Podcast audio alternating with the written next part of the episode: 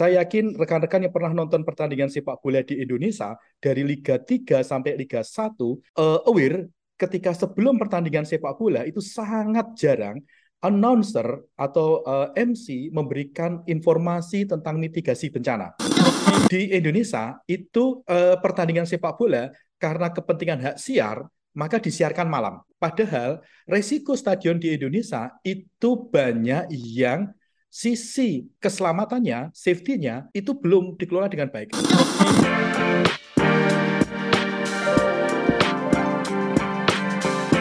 Hai sahabat TCID, kalian sedang mendengarkan podcast Suara Akademia.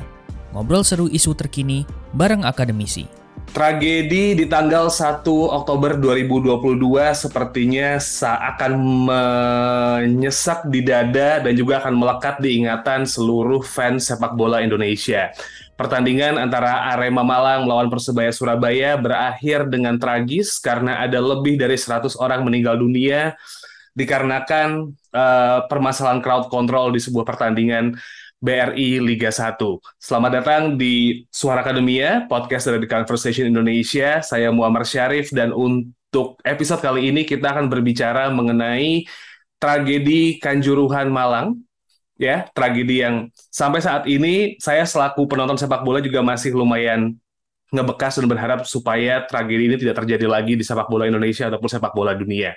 Episode kali ini kita bakal berbicara dengan Mas Fajar Junaidi, ini adalah dosen dan juga kaprodi Ilmu Komunikasi Universitas Muhammadiyah Yogyakarta.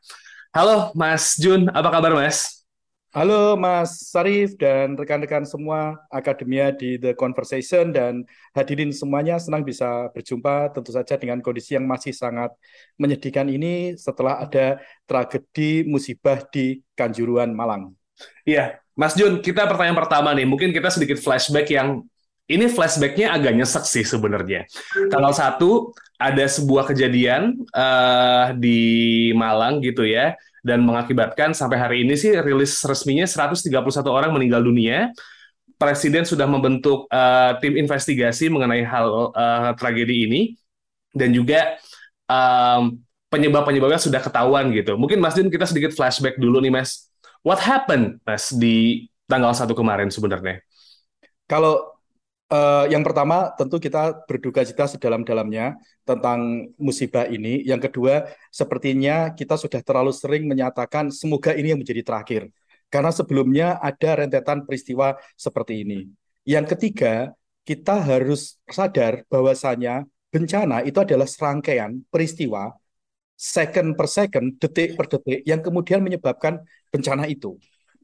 Uh, dalam konteks ini, misalnya, yang sering saya sebelumnya beberapa kali menulis, yaitu lemahnya tata kelola pertandingan sepak bola di Indonesia. Secara lebih spesifik lagi adalah mitigasi, Mas Sarif.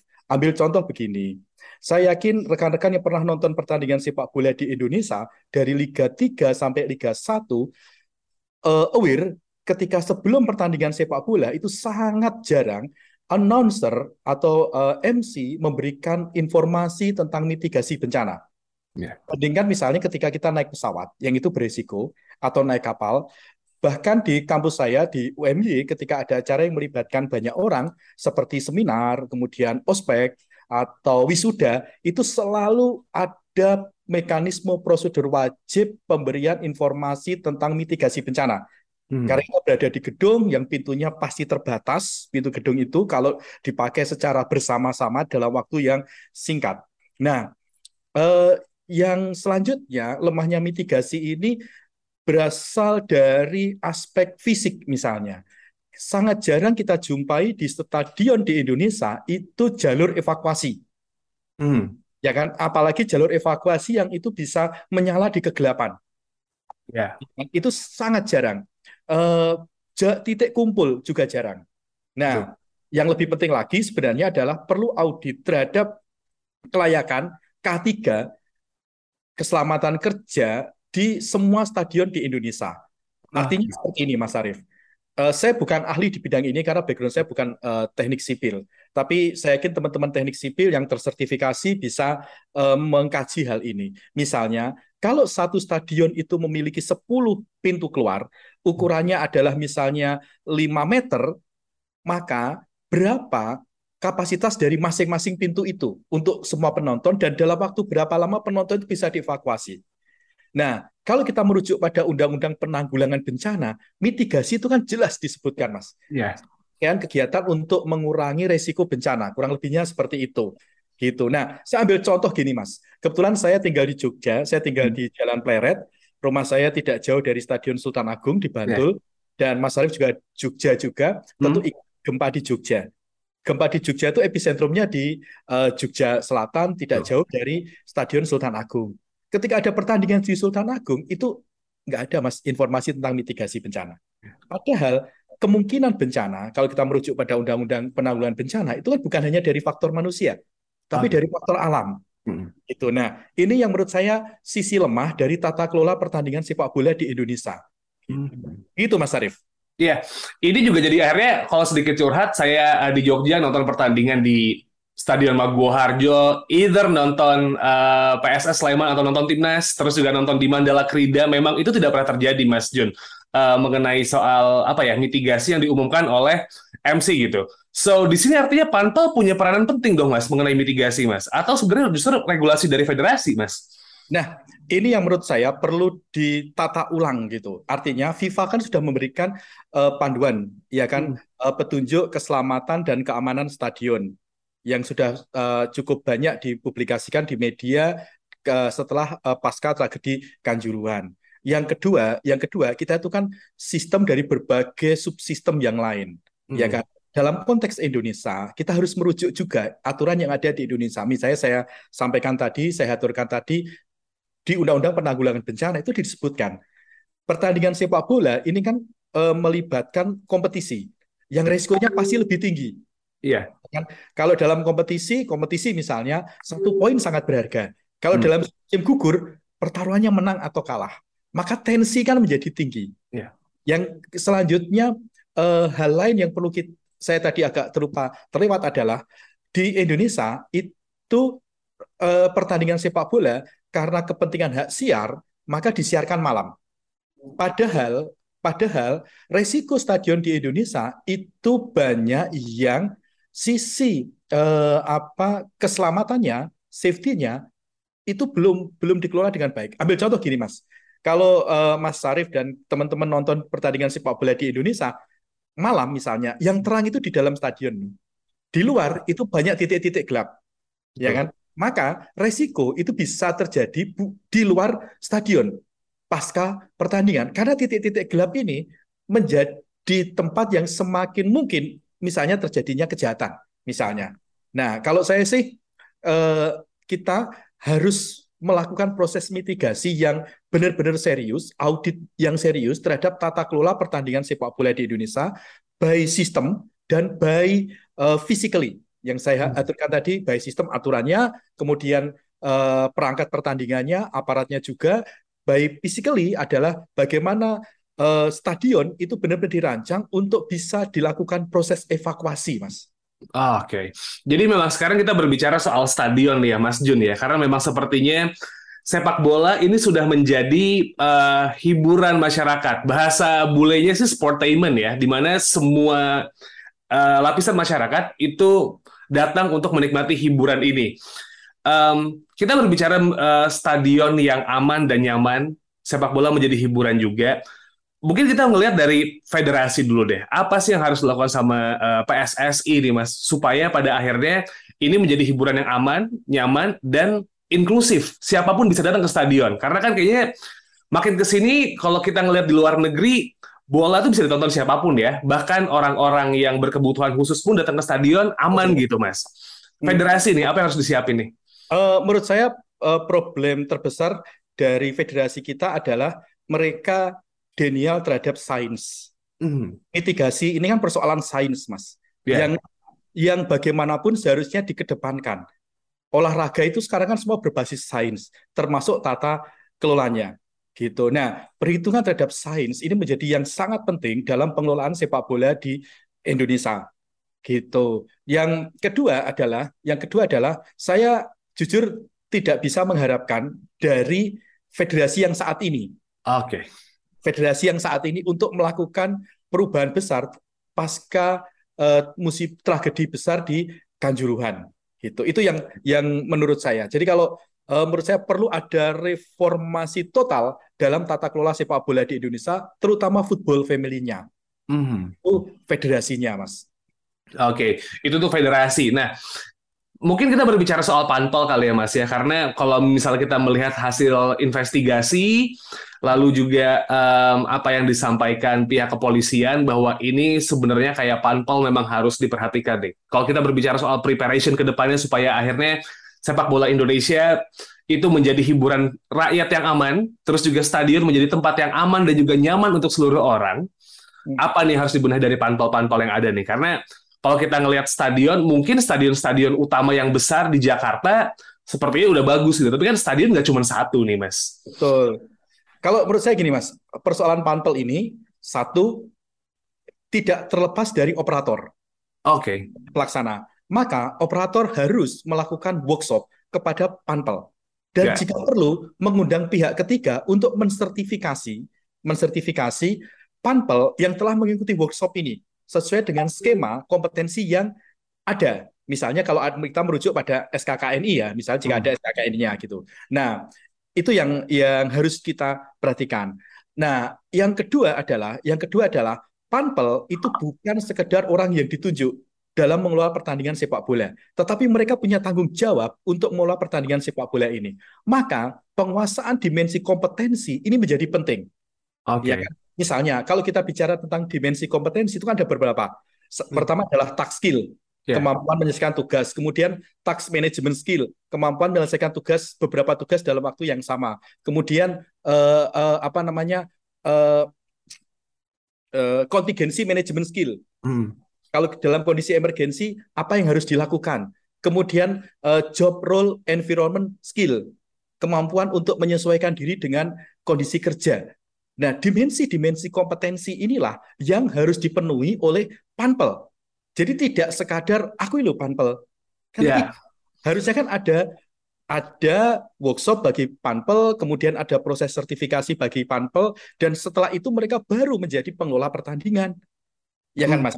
Dengan memenuhi standar-standar kompetensi yang saya sampaikan tadi dari uh, manage tax management skill, uh, tax skill, uh, contingency management skill, job role environment skill dan seterusnya. Begitu Mas. Nah, tapi Mas Jun, kan ada beberapa skill yang memang harusnya dimiliki oleh Panpel ya.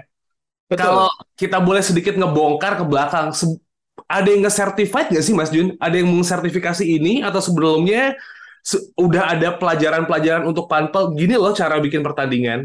Atau emang sebenarnya ada tapi nggak diurus yang proper gitu? Setahu saya misalnya eh, apa PSSI itu kan sudah menggelar apa hmm. uh, kursus match komisioner. Oke. Okay. Uh, kemudian FIFA pun ada match komisioner juga, sepemahaman saya ya. Hmm. ya kan? Namun itu kan baru berhenti di match komisionernya, belum hmm. pada perangkat-perangkat yang lain, gitu kan Mas? Kan bahwa match komisioner akan menjadi uh, pihak yang terlibat dalam pertandingan, tapi di bawahnya kan masih ada orang-orang lain yang mengelola pertandingan ini. Gitu. Nah, aspek kontingensi manajemen skill CMS ini menurut saya yang aspek penting dalam pengelolaan sepak bola kita.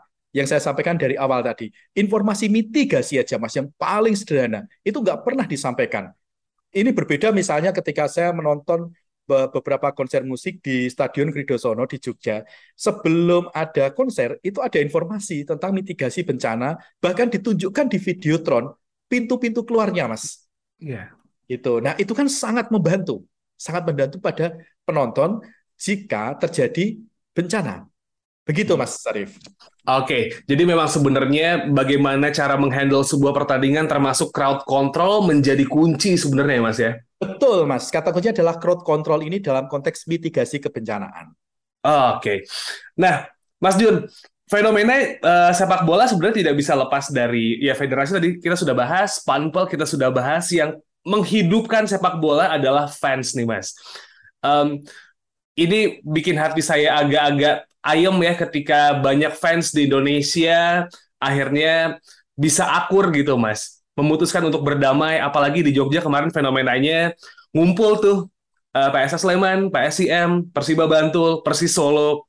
itu bikin kayak oh oke okay, kita seperti akan punya iklim rivalitas yang mungkin lebih aman untuk seluruh fans sepak bola rivalitasnya nggak mungkin hilang ya oh. fans nih um, ke depannya apa yang harus dilakukan mas karena kan memang oke okay, mitigasi belum diseriusin dari match-match sebelumnya dan mungkin akan ditanggapi lebih serius ke depannya untuk fans yang datang ke stadion nih mas bagaimana uh, sorry apa yang harus diambil langkah oleh dari para fans ketika mereka datang ke stadion supaya akhirnya yang kayak gini-gini nggak kejadian lagi nih mas Oke, Mas Sarif. Pertama, kalau menurut saya, fans ini kan orang pihak yang paling sering dikorbankan dan selalu dikorbankan.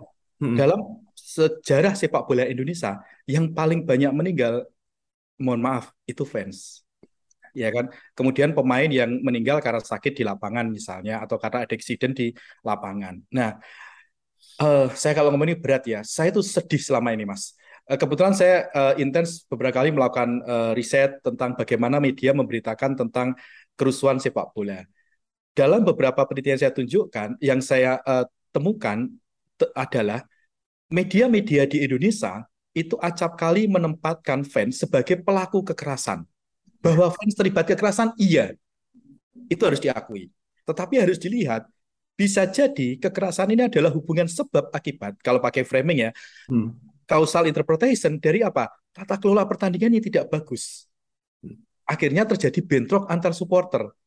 Ya oh. kan? Konflik yang awalnya adalah antara fans dengan panpel yang tidak bisa mengelola pertandingan, yang itu sebenarnya berwujud secara latin, meledak menjadi konflik nyata antar fans, konflik horizontal gitu. Nah, misalnya misalnya ada sebuah kejadian misalnya di Surabaya tahun 2012. Ada seorang fans yang meninggal karena kena gas air mata. Yeah. Kemudian berdesakan di lorong. Ya kan di lorong uh, apa? Gelora 10 November ya. Hmm. Gelora 10 November. Nah, uh, apa Purwoadi kalau nggak salah almarhum namanya. Terus uh, dan itu masih dipakai lagi mekanisme itu sekarang di Kanjuruhan. Bagi saya satu nyawa, dua nyawa, seratus nyawa sudah nggak bisa kembali semua, Mas. Iya kan? Nah, Betul. yang selanjutnya ini yang uh, apa saya ambil contoh misalnya di Solo dalam sebuah pertandingan uh, sekira 10 tahun yang lalu ada seorang fans yang meninggal karena tertembak. Tapi tidak pernah bisa tahu, tidak pernah diketahui siapa yang menembak peluru tersebut. Oh. Sehingga mengenai seorang supporter dari uh, Solo ini, dari Persis Solo ini. Dan tidak pernah terbongkar sampai sekarang. Artinya adalah, artinya adalah ada ada yang salah selama ini dalam pemberitaan media kita. Itu satu, ambil hmm. peran dari media ya, yang menstereotip teman-teman supporter. Saya ambil contoh nih misalnya, di Surabaya misalnya, yang peduli terhadap safety, selain panpel di sana yang sudah cukup baik di apa GBT, adalah teman-teman supporter. Misalnya di Tribun Utara, Green Note, mereka buat uh, bonek disaster emergency, menyediakan ya. ambulan dan sebagainya. Bayangkan loh Mas Sarif dan teman-teman, supporter ini dalam konteks ekonomi, industri sepak bola, mereka mereka adalah fans dan konsumen.